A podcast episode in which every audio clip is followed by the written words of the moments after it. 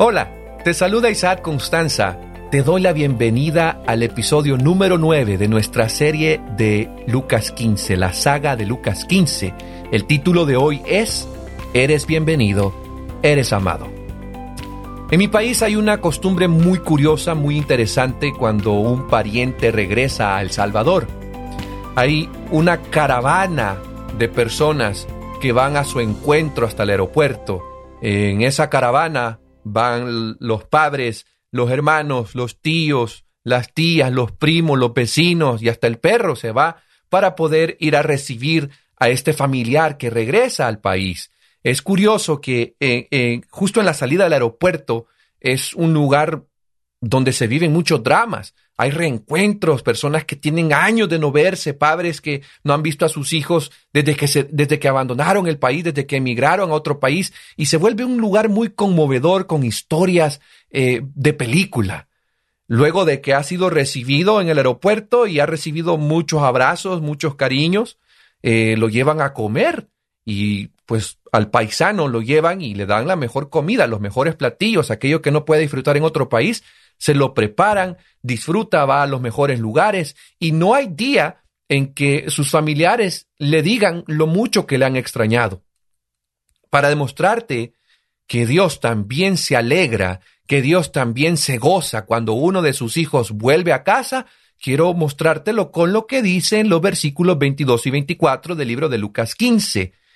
Pero el padre ordenó a sus siervos, pronto, traigan la mejor ropa para vestirlo, Pónganle también un anillo en el dedo y sandalias en los pies. Traigan el ternero más gordo y mátenlo para celebrar un banquete, porque este hijo mío estaba muerto, pero ahora ha vuelto a la vida. Se había perdido, pero ya lo hemos encontrado. Así que empezaron a hacer fiesta. Mi amigo y amiga, Dios no te da lo que mereces, sino lo que necesitas. Grábate eso. Esa es, la idea principal de este día. Dios no te da lo que mereces, sino lo que necesitas. Los siervos acompañaban al padre por el camino. El padre se dirige a ellos y les ordena que vistan al muchacho como a un hijo. No le dice al muchacho, ve, lávate, afeítate y ponte algo de ropa decente. Lo que hace es ordenar a los siervos que le traigan la mejor ropa y lo vistan. Tienen que honrarle como a hijo de ese hogar. Tiene que volver a recobrar el estatus. Y es el padre que está ordenando esto. Y aquí hay un punto muy importante. Dios espera que vayas a Él tal y como tú estás. Dios espera que vayas a Él así como venías de allá de estar con los cerditos espirituales, todo sucio. Dios espera que llegues así. Dios no espera que llegues cambiado. Él quiere cambiarte. Por eso es que vemos que el Padre le menciona que traigan la mejor ropa y que lo vistan. Cuando tú llegas a Cristo eres revestido con su gracia, con, con el manto de justicia. Y un detalle, la mejor ropa, naturalmente, es la mejor ropa del papá. Es decir, lo que el papá está diciendo, vayan y pónganle mi ropa. Qué maravilloso es que es Dios quien nos pone su ropa. Qué maravilloso es que es Dios quien nos da su manto de justicia.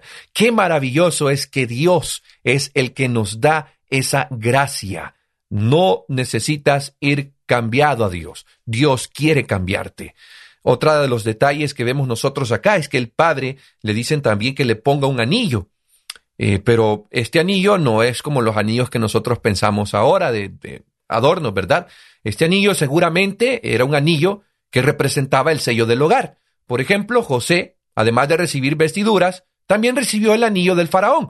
Y sabemos por registros primitivos que la palabra usada aquí para anillo, que es dactilios, se refiere a un anillo con sello. Es decir, el papá le está dando a su hijo una potestad, le está dando un estatus, no solo la ropa, ahora le está dando un anillo con el sello de la familia.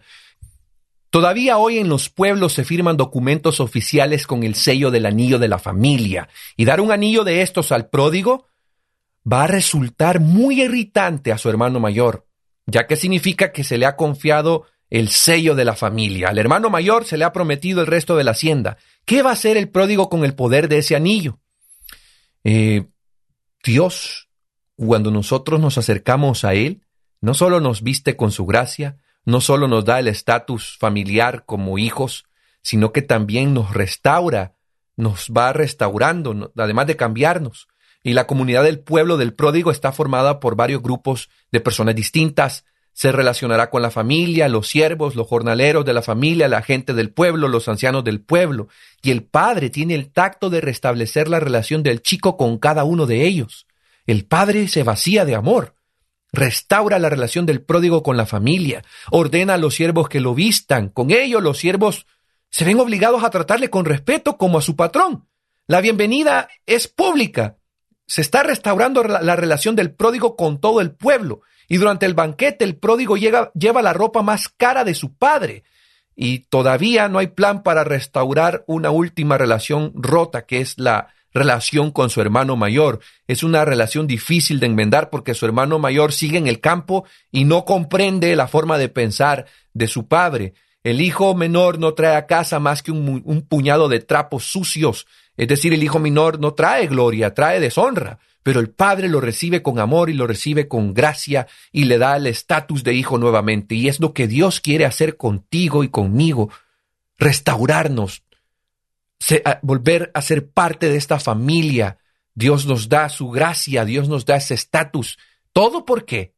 porque te ama y porque me ama. Y es por eso que los fariseos se quejaban de que Jesús aceptara a los pecadores y comiera con ellos, porque Jesús los aceptaba parte de la familia. Jesús estaba aceptándolos a ellos como hijos del Padre. Y esa era la queja de ellos. El ternero más gordo, dice también el Padre, que matemos al ternero más gordo. Y en realidad es un buey de primera. La palabra gordo proviene del vocablo grano por lo tanto, el ternero más gordo es un animal alimentado a base de grano, cuya carne es de alta calidad. La carne en el pueblo es un manjar poco corriente, y el padre está haciendo una declaración pública de lo contento que está de haber encontrado al hijo que se había perdido y de rescatarlo de la muerte y volverlo a la vida. Y lo único que puede hacer el menor y lo único que podemos hacer nosotros cuando nos encontramos ante tan grande amor es pensar ¿Cómo es posible que mi padre me ame tanto a pesar de lo que yo soy? Piensa un poquito en lo que el pródigo pudo haber sentido, con todas las emociones de ese gran día, de esta reconciliación. ¿Qué se puede esperar del hijo menor en el futuro? ¿Va a cambiar o seguirá siendo el mismo desobediente? Es fácil suponer que servirá a su padre con un corazón contento y dispuesto. Después de tan derroche de amor, ¿cómo no es posible que él vaya a servir por amor? No va a servirle por miedo al castigo, ni tampoco va a trabajar en espera de recompensas. imaginemos una conversación entre el hijo y algún extraño en el campo. Mientras el hijo trabaja mucho más de lo que es su deber, alguien le pregunta, ¿por qué intentas impresionar a tu padre? ¿Qué es lo que quieres ahora de él? El hijo menor responde airado, parece que no conoces mi historia. Si la hubieras oído, no hablarías así. Y en esta parábola podemos ver esta, esta actitud implícita y la motivación correcta para el servicio cristiano. El miedo y el castigo y el deseo de recompensas no son motivos que no tienen cabida en el corazón de un hijo que ha sido reconciliado con su padre gracias a este amor derramado.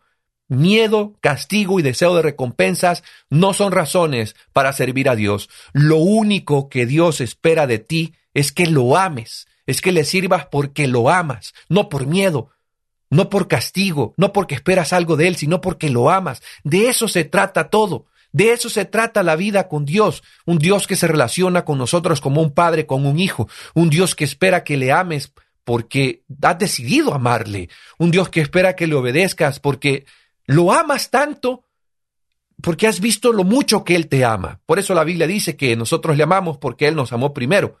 Y el versículo 24, hablando del Padre, el Padre da esta declaración porque este hijo mío estaba muerto y ha vuelto a la vida, estaba perdido y ha sido hallado. De hecho, el hijo estaba perdido y muerto en lo que a la relación con el padre se refiere. Desde el principio de su, alejamiento, el hijo murió. Y eso nos pasa a nosotros. Cuando estamos lejos del padre, estamos muertos. Estamos muertos. Y ahora por primera vez el pródigo es encontrado y es devuelto a la vida. ¡Qué maravilloso! Qué increíble el amor de Dios. Cuánto te ama el Señor. Por eso haré una pequeña recapitulación del sendero del peregrinaje del pródigo, porque nos hace falta desarrollar un personaje más, que será nuestro último episodio. Eh, podemos hacer la siguiente secuencia. Número uno, durante la ausencia del pródigo, el padre sigue sufriendo la agonía del rechazo a su amor. Número dos, al hijo se le terminan los recursos y decide regresar a la casa de su padre para formarse y trabajar de jornalero. Número tres, empieza a regresar con la esperanza de salvarse a sí mismo. Número cuatro, el padre demuestra un amor inesperado y se vacía en humillación. Número cinco, destrozado. El hijo se rinde totalmente a él y no ofrece ninguna alternativa a la continuidad de su relación. Número 6. El hijo confiesa su indignidad personal. Número 7. El padre ofrece la reconciliación y el rango de hijo. Número 8. El hijo acepta la oferta de su padre con una humildad genuina, a sabiendas de que se trata de un don, de algo que no merece, de pura gracia. El hijo acepta, suponemos, ¿verdad?, la responsabilidad adquirida como hijo con una nueva actitud, Ahora conoce y acepta el amor de su Padre y puede corresponderle. El servicio ya no es ahora una manera de ganar más, sino una oportunidad aceptada de un buen grado para expresar el amor y la gratitud hacia su Padre. Entra a la familia y acepta amar a su odioso hermano y vivir con él, que eso es lo que vamos a ver en el siguiente episodio. Mi amigo y mi amiga que me escuchas, Dios te da no lo que mereces, sino lo que necesitas. Y hoy Dios te ha dado su amor. Es lo que nosotros necesitamos. Por lo tanto, sírvele porque le amas. Sírvele porque quieres demostrar lo mucho que Él ha hecho por ti a través de tus actos, a través de tus obras. Es decir, le amamos a Él porque nos amó primero. Que Dios te bendiga este día y nos escuchamos. Hasta la próxima.